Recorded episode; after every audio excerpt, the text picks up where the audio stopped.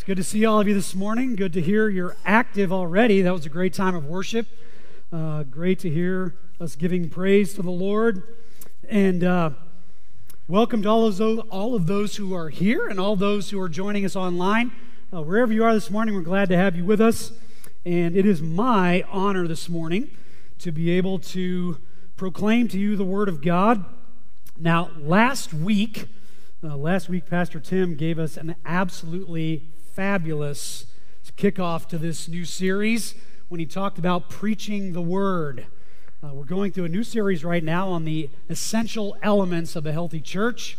And uh, it was a great beginning. I don't know about you, but I was just super encouraged after that message and very excited about the fact that we are in a church that unashamedly and boldly proclaims God's word, no matter if it's hard to hear or not. And that's super important. And so we gather this morning, and it's my turn to share the second of our six considerations on what, again, we're calling the essential elements of a healthy church. So if you would, take your Bibles this morning, pull them out, and turn with me to the book of Acts, chapter 1. The book of Acts, chapter 1. As you're turning, I just want to set the context. So, Jesus has been crucified, buried, he's risen again from the dead, and he has appeared to the disciples numerous times over about a 40 day period, and he has been talking to them all about the kingdom of God. And they ask him this question is are you bringing the kingdom in now? And he says that's not for you to know. And then he talks about the coming of the Holy Spirit, and then he goes away. He ascends into the heavens, and they all just stand there kind of dumbfounded, not knowing what to do. And uh, the angels say, hey, he, the way he left, he's coming back. So, time to get busy. So, what happens is we pick up in verse 12 right after that event. It says in verse 12 of Acts chapter 1 Then they returned to Jerusalem from the mount called Olivet, which is near Jerusalem, a Sabbath day's journey away. And when they had entered, they went up to the upper room where they were staying Peter and John, and James and Andrew, Philip and Thomas, Bartholomew and Matthew, James the son of Alphaeus, and Simon the Zealot, and Judas the son of James. All these were with one accord, uh, all these with one accord were devoting themselves to prayer together with the women and Mary, the mother of Jesus, and his brothers. Would you bow with me as we open our time in the Word together in prayer?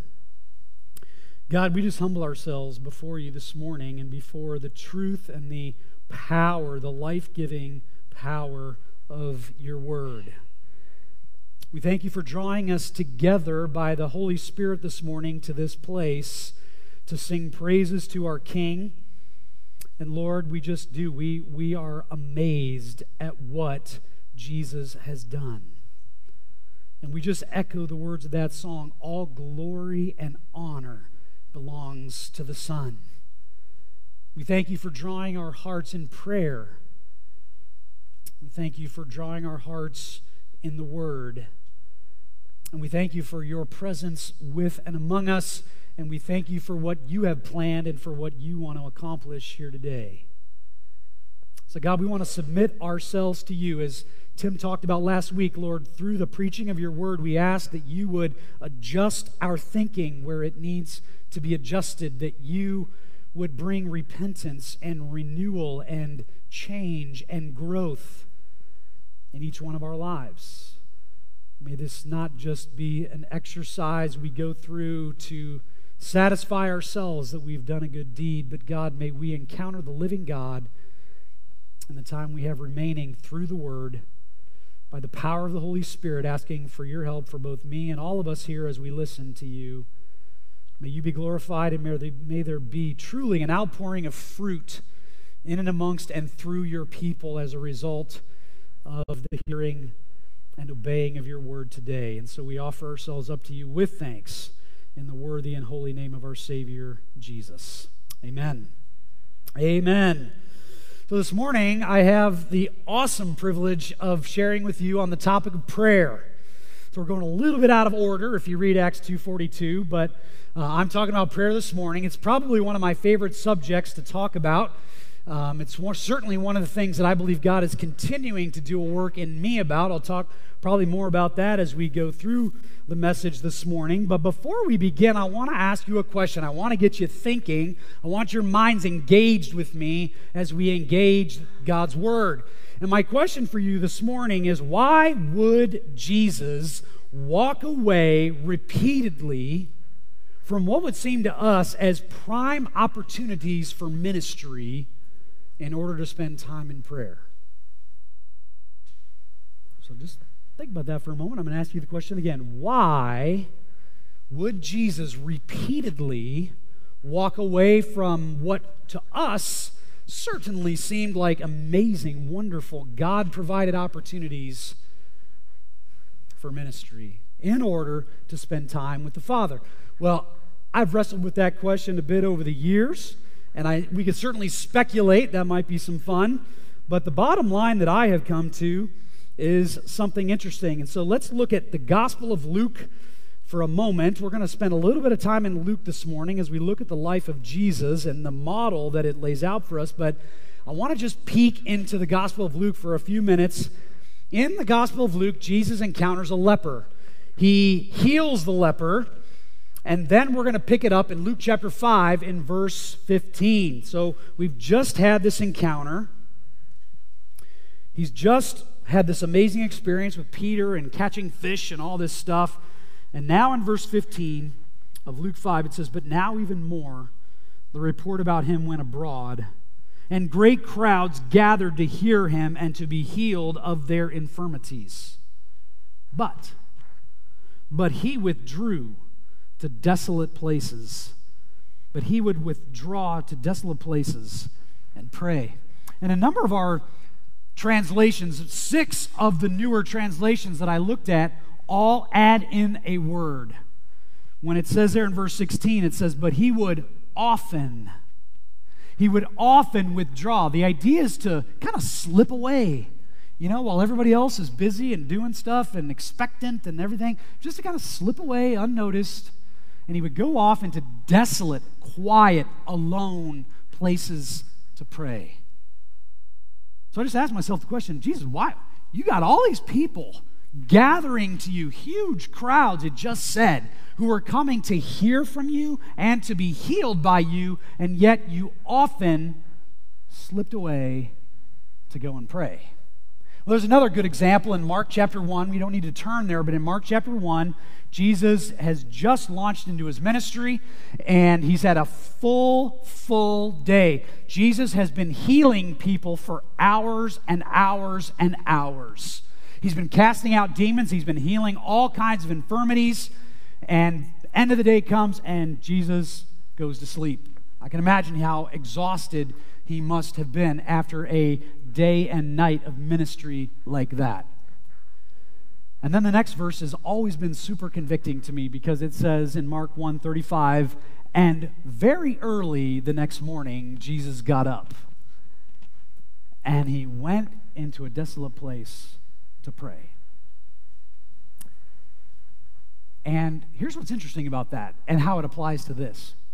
Because very soon, Simon and one of the other disciples came looking for him. And they were like, hey, Jesus, like, we got a huge crowd of people here lined up, ready. We've got them all ready for you. We've prepped them. They're ready for you to speak, to heal, whatever you want to do. And Jesus says, um, actually, no we're going on to the next town. Because that's why I came. And so, as I thought about that, this whole thing of Jesus getting up early, after Luke 5, he would often slip away to a desolate place.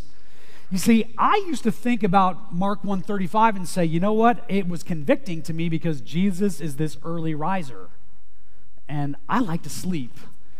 Uh, I love to sleep in. I especially love to sleep in after a good, hard day's work, maybe working on into the evening, you know, ministering, pouring out my heart to, to help people and serve people. And then it just, you know, maybe sleep in a little bit early, sleep in a little late. Oh, no, not Jesus, though. He's like super spiritual, right? He gets up early, he gets going. And I used to be fixated on the fact that it was because it was early and Jesus was an early guy, and he was all about getting up and getting going. But as I was meditating on this preparation, on this sermon, I thought, you know what? Jesus often slipped away from big crowds. So I bet you one of the reasons Jesus got up early, maybe he was an early riser, was because he knew the crowds were going to be back. Jesus had just healed probably dozens, if not hundreds, of people, and the word was spreading near and far. And Jesus knew if he was going to have time alone with his Father, he needed to get up early and slip away. Why would he do that?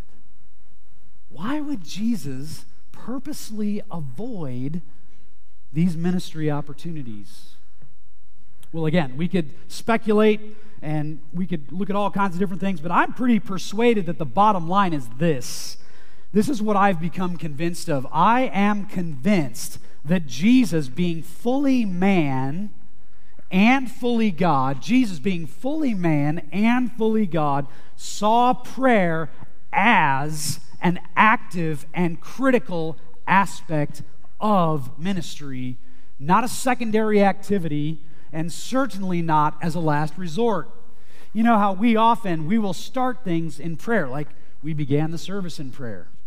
Um, maybe we start a Bible study in prayer. Maybe we even close in prayer. And you notice we often mark the beginning and end of ministry with prayer. What I see in Jesus, though, is prayer is ministry. Jesus didn't look at, oh, I, I'm going to avoid all this ministry opportunity and just go pray. No, Jesus said, This is the ministry the Father is calling me into at this time. Jesus saw it as a critical, integral part of his ministry and as ministry. And because of that, he made time for it. He intentionally carved out time to focus on it. It was a priority for him. And I believe that we're going to see as we go through this morning's message that the life that Jesus lived and the example that he modeled for the disciples had an enormous impact on the kind of church that was born through the power of the Spirit. Jesus was a prayer warrior. And because of this conviction, I believe that in a very real way, as my title indicates this morning, prayer is the primary work of the kingdom. I think we think it as this thing we do to prepare for ministry or to get God to begin moving in ministry, but I believe prayer is ministry. It's an essential kingdom building activity that deserves a place as a top priority in our lives, not just as individuals, but as a church family, as the body of Christ, whether we're in large groups or in small groups. And actually, I even believe it starts at home. I'll say more about that in a little bit. Here's a quote. I want to share a quote in light of all this from a guy named Mark Labberton. He spoke at the Global Leadership Summit in 2006, and he said this. He said, Time is not primarily for the sake of doing more. Now, I want to stop right there because I don't know if there are any other doers out there like me, but that's hard to hear. Like, time for me is like, pack it in. Let's get as much done as we possibly can. My list is long and it never runs out. I remember years ago, I had started my own business. I was in my office. I wasn't doing anything that important, but I was busy. My about five or six year old son came walking into the office and he said, Hey, Dad, are you busy? And I said, Yeah, bud, what's up? I thought it was a great response.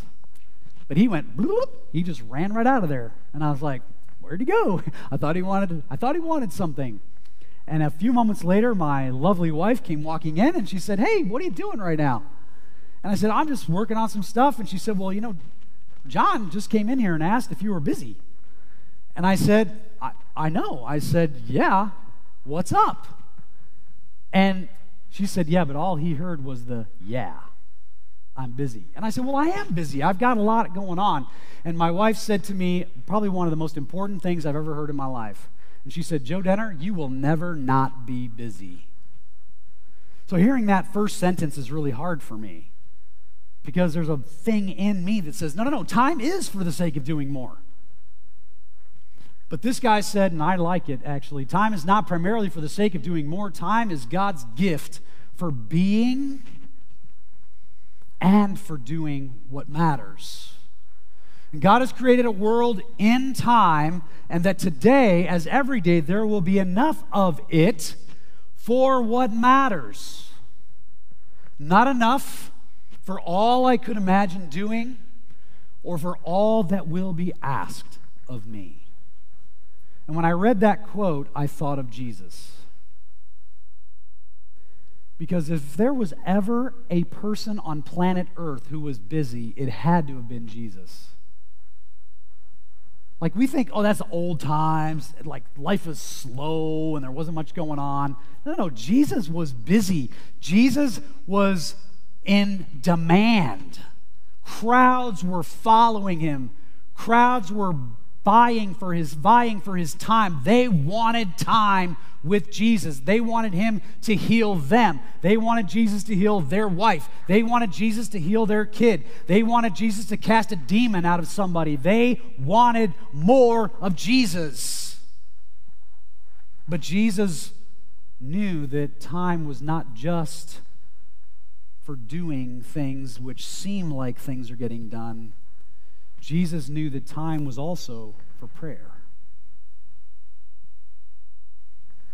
And I'm mindful of, I think it was Martin Luther. I may, may not have this exactly correct, but I think it was Martin Luther who many, many, many years ago was quoted as saying, You know what? i have got a hugely, terribly busy day ahead of me this morning, so therefore I need to spend at least four hours in prayer.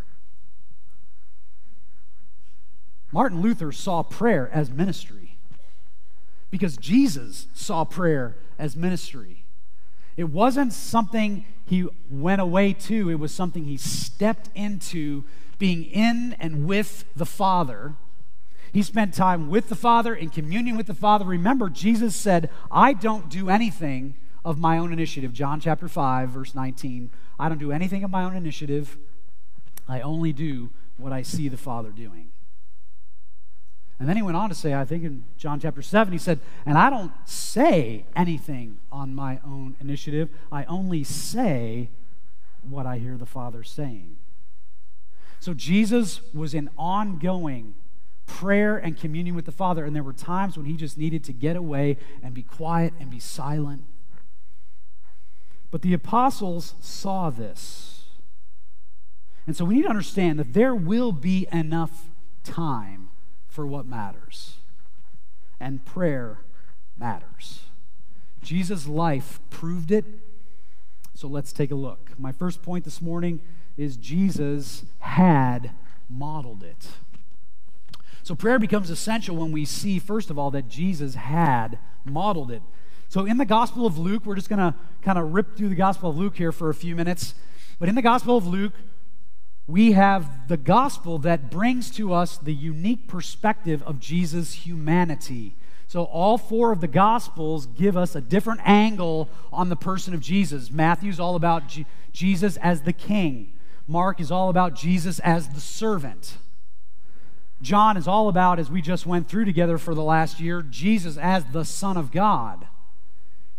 But in Luke, we see Jesus as a man, Jesus as the Son of Man. And so it's not a surprise to me that in Luke, as in no other gospel, do we see as many references to Jesus spending time in prayer as we do. We've already looked at Luke chapter 5, where we saw that Jesus often slipped away to be alone and pray. But then in Luke chapter 6, in Luke chapter 6 and in verse 12, and by the way, you don't need to turn to all these because we're going to go fairly quickly. But in Luke chapter 6 and in verse 12, Jesus spends all night praying. Anybody here spent all night? Ever? You don't have to raise your hand because most of us won't be able to raise our hand that we spent all night. Jesus spent all night. We, my family used to go to a thing called all night of prayer, but it only lasted seven hours. Okay, Jesus was up all night in prayer. He was wrestling with the Father, listening to the Father, talking to the Father, hearing from the Father. And what he did that next morning was he appointed the 12 apostles. So Jesus knew he needed time with the Father to select the 12 apostles and for maybe whatever else was coming that day. Luke chapter 6, Luke chapter 9, after the feeding of the 5,000, Jesus again slips away to pray. And I believe it's in Matthew's gospel where we see more specifically that Jesus actually left the crowd and he went up into a mountain to pray. And it says in Luke 9 that the disciples joined him, and so they saw him praying. In Luke chapter 9 and verse 28, we find Jesus being transfigured on the top of the mount.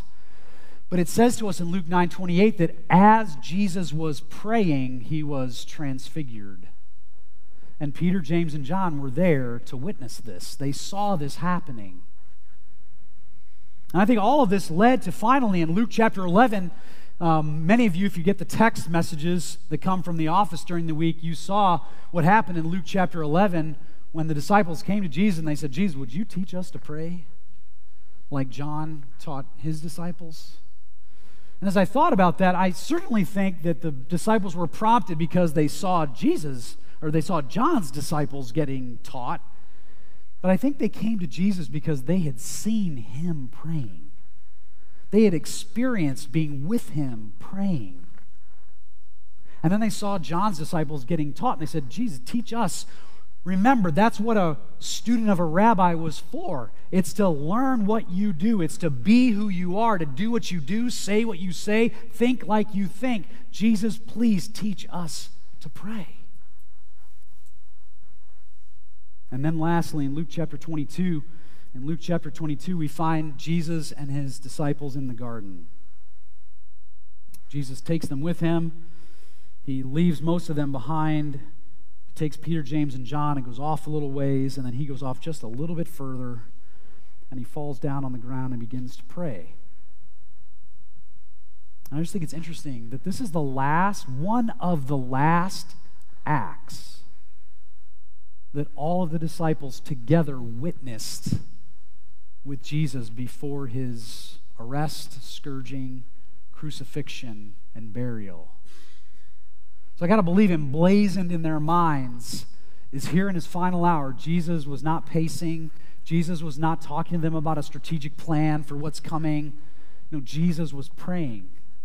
He was surrendering himself to the Father, saying, Lord, if you could, Father, if you can take this cup from me, but not my will, your will be done. That's what the disciples were left with. And I believe it's because Jesus saw prayer as an active and critical part of his ministry, and the disciples witnessed this. So, therefore, point number two this morning is that after Jesus had modeled it, the church then followed it. It wasn't just Jesus, the church followed it. We get back to our text, which is Acts chapter 1, and we find that just after the ascension, so the Holy Spirit still hasn't come yet, and it's after the ascension, and what's the first thing they do after Jesus leaves? They go pray. Why? Because I believe that they had they were already had been prepared to be a praying church because they had seen their Savior pray and pray and pray and pray. And so it says, hey, they gathered together all in one accord and they devoted themselves to prayer. And that's a key phrase. And we're, we saw that last week as Tim introduced Acts chapter 2, verse 42, but it leads off in the book of Acts here in chapter 1 before the Holy Spirit comes. It says that these men and women devoted themselves to prayer. What does that mean? In other translations, it says they continued steadfastly in prayer. Well, that Greek word means a steadfast and single minded fidelity to a certain course of action. It could also mean referring to those who continually insist upon something. So, what we find in the disciples is a group of men and women who insisted on praying together. We find that in Acts chapter 1, verse 12. We see that then again in Acts chapter 2, verse 42, where it says, And they were devoted they devoted themselves to the apostles' teaching and the fellowship, to the breaking of bread and the prayers. Same word, same exact thing. They insisted. That was part of the early church DNA is they would not not pray together. But then we find it again in Acts chapter 6. In Acts chapter 6, we find the first church conflict. Now, it didn't take long, right? I don't think Acts chapter 2 and Acts chapter 6 are that far apart. And because we have people, we have problems. And so we have our very first church conflict. And what do the apostles do? They gather everybody together. There were certain women who were widows who were not being properly cared for. I want to be very clear about what takes place here in Acts chapter 6, verses 4 to 6. There's not a diminishing of the needs of the widows, there's an actual elevation of the needs of these women as the apostles come together. But they bring everybody together and they say, hey, we need you to pick out seven men. And they give the character qualities, the qualifications for the men who are going to take care of these widows. And it's a high bar. They need to be men of faith, men of the Holy Spirit. I mean, this we're not just grabbing whoever's available and has time. We're grabbing godly men here to do this work. These are really the first deacons in the New Testament in the church. And what we find then is the apostles say this to the group and say, You go choose these guys, verse 4, but we will devote ourselves. Same exact phrase. We will insist upon, we will be, we will stay true in a single minded way to a course of action. And what is that course of action? We will devote ourselves to prayer and to the ministry of the word. And what they said pleased everybody, so they went off and they gathered these seven men together and they brought them before the apostles. And what do we see in verse 6? It says, These they set before the apostles, and after praying, laid their hands on them. So even the people were praying. Even the people were bringing these seven men, setting them before the apostles, and then they all together as a church family prayed over these men. And once they received a sense of confirmation, they laid hands on them, they commissioned them, and they sent them into the work. We find that again in Acts chapter 13 with the sending out of Paul and Barnabas on the first missionary journey, and we find it again in Acts chapter 14 where Paul and Barnabas circled back to all the churches that they had planted. And what did they do? They gathered the church together the church prayed and fasted, and then they set up elders and they laid their hands on them and commissioned them to the work. So we see this pattern of insistence upon and devotion to this ministry of prayer. There's a clear pattern going on here, and I believe that that pattern comes from the fact that this is what they saw day in and day out with Jesus. Was a man who was insistent upon and devoted to prayer. Prayer wasn't, again, something simply they did to prepare for or to start or to open up a ministry time, but it was actually ministry. We see other examples. Acts chapter 4. If we look at Acts chapter 4 with me for a moment, in Acts chapter 4, Peter and John have been arrested and they've been threatened not to preach anymore in the name of Jesus or about the resurrection of Jesus. So, what do they do? They don't cower, they don't they don't go start strategizing, they go back to their friends and they pray. And it says in verse 23 of Acts chapter 4 when they were released and they went to their friends and reported what the chief priests and elders had said to them.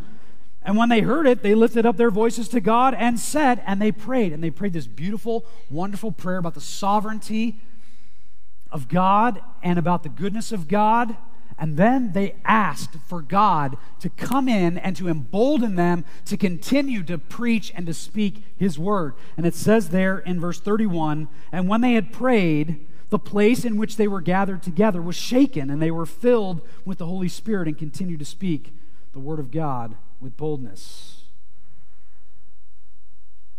It all started with prayer, and I believe probably continued in prayer because then again in, in Acts chapter 12, in Acts chapter 12, we find trouble has come because Herod has murdered or martyred James. And in murdering or martyring James, the Jews got super excited, and so Herod liked that, so he arrested Peter and put him in jail with the purpose and plan of doing the same thing. But what does it say in Acts chapter 12, verse 5? So Peter was kept in prison, but earnest prayer for him was made to God by the church. And not only that, but when Peter got out of prison, what was the first thing that happened? Once he finally woke up and he realized that he wasn't dreaming, but this was real, he went and he found the praying church. He went to Mary's house, the mother of John, also known as Mark, and, and he knocked on the door and he, he knew they would be in there praying. Why? Because they were a praying church because they had a praying Savior. And it continues on through the book of Acts. So, lastly, this morning, and this is really where the rubber meets the road. So, Jesus had modeled it, and then the church then followed it. It's now our turn to continue it. And by the way, I'm not just talking about individual prayers. matter of fact, I'm not talking about individual prayer. I'm talking about praying together as a church, family, large groups, small groups, whatever it may be. God is calling us to be a praying church, first and foremost, through our leaders. Our leaders must make prayer a priority work, like we saw in Acts chapter 6. Then it starts in the home as couples husbands and wives, we are a subset of the church. The two of us together, where two or three are gathered, there he is in the midst. We are the church. Husbands and wives, we are a powerful, mighty instrument of warfare in the hands of God to accomplish his work. Prayer is part of our ministry as couples. But then also, gather the family, gather whoever lives with you, whether you're, they're your kids or somebody staying with you or somebody living with you for a time, whatever it be, but gather together as a family. Why? Because what is the church? The church is a family of families. The church is a household of households. So, what we do together as the church, we should be doing in our homes. But also on Sunday mornings, we gather together here, we pray. I want to encourage you to pray together after the service. I, uh, I challenged the 930 service, and I was super encouraged by what happened. I said to them, and I'm going to say it to you, what often happens is as soon as Josh dismisses us after singing the last song, this room empties like I can't even believe how fast this many people get out of the room. And my encouragement to us is well, what are we in a hurry for? Hopefully, what we've experienced is an encounter with the living God in worship, in prayer, and in the Word. And we were a part of a house church for 13 years where after every service you would find pockets of people praying together about what God had said to them, what God was doing in their lives. There was repentance, there was encouragement, there was hope given, and there was prayer being lifted to God. And after the 9:30 service, I, I actually caught a few groups, one off in a back corner, one out in the, in the foyer, praying together I think that's a beautiful, beautiful expression of what God is looking for us to be engaged in as a church family. And by the way, that's not meant to guilt you into praying together after this service, but why would it not be a part of our life together as a body? We are the church, and we're to be a praying church. And in our small groups, and by the way, I already talked to my small group leader who is here um, this morning, and I got permission to share what I'm about to say. Um, and that is, I talked to him, I said, you know what? First of all, let me say this. Um, one of the things we love the most about our small group is, that, is the sweet spirit of prayer that exists in our small group. It is awesome. But one of the things that I've noticed was something that I thought about years and years and years ago when small group ministry first began and corporate prayer meetings in the church began to dwindle. And my fear back then was that the small group prayer times would become very focused and very inward. And I think that's what a lot of small groups experiences. We, we pray for each other. By the way, awesome, like wonderful that we are praying for each other. But we should be praying about what's going on in our church. We should be praying for our leaders. We should be praying about our mission trips that are going on. We should be praying about the other campuses that we're involved in. We should be praying for the church. We should be praying for what's going on in our nation. We live in a nation that is going through the most incredible moral and social decay and self destruction. It's amazing. Our world, our nation needs prayer. We need to be praying not just for each other, but we need to be praying for the church, our state, which in our state, in the years to come, there will probably be multiplied the number of abortions performed in Illinois that were before the reversal of Roe versus Wade. Isn't that something we should be praying about? As, a, as small groups? We should be praying for all of what God is doing. And again, that doesn't mean that the, that the small group meeting now needs to become a you know, four and a half hour meeting. But the point is, let's not, let's not leave prayer to the end and it's, it's got five minutes left. So we share some prayer requests, and then one person prays and we scatter. No, let's take time to pray. Isn't it beautiful to hear your brothers and sisters pray? I love, I won't mention names because I don't want to embarrass them, but I love to hear my small group members pray. I love to hear my wife pray. I love to hear my kids pray. It's a beautiful thing. Whenever we're together, we can be praying. Whenever we make decisions together, like Acts 6, Acts 13, Acts 14, we should be praying together. Whenever we encounter obstacles or opposition, like they did in Acts chapter 4, and to advance the cause of God's ministry, God's kingdom building ministry all over the world, like Paul called us to in 2 Corinthians chapter 1 verse 11. Just to wrap it up this morning, 1 Timothy chapter 1 verse 8 Paul writes to the church and the whole context of the letter of 1 Timothy is the gathering together of the church and 1 Timothy 1 8 Paul says, "I will that everywhere men gather together and pray, lifting up holy hands without dissension and arguing and factions." I want them to pray. And in, in Colossians 1 3, Paul writes to the church of Colossians says, Hey, we're we, when we pray for you. So as Paul's in prison writing to the Colossians, he's with others in the prison and they are praying.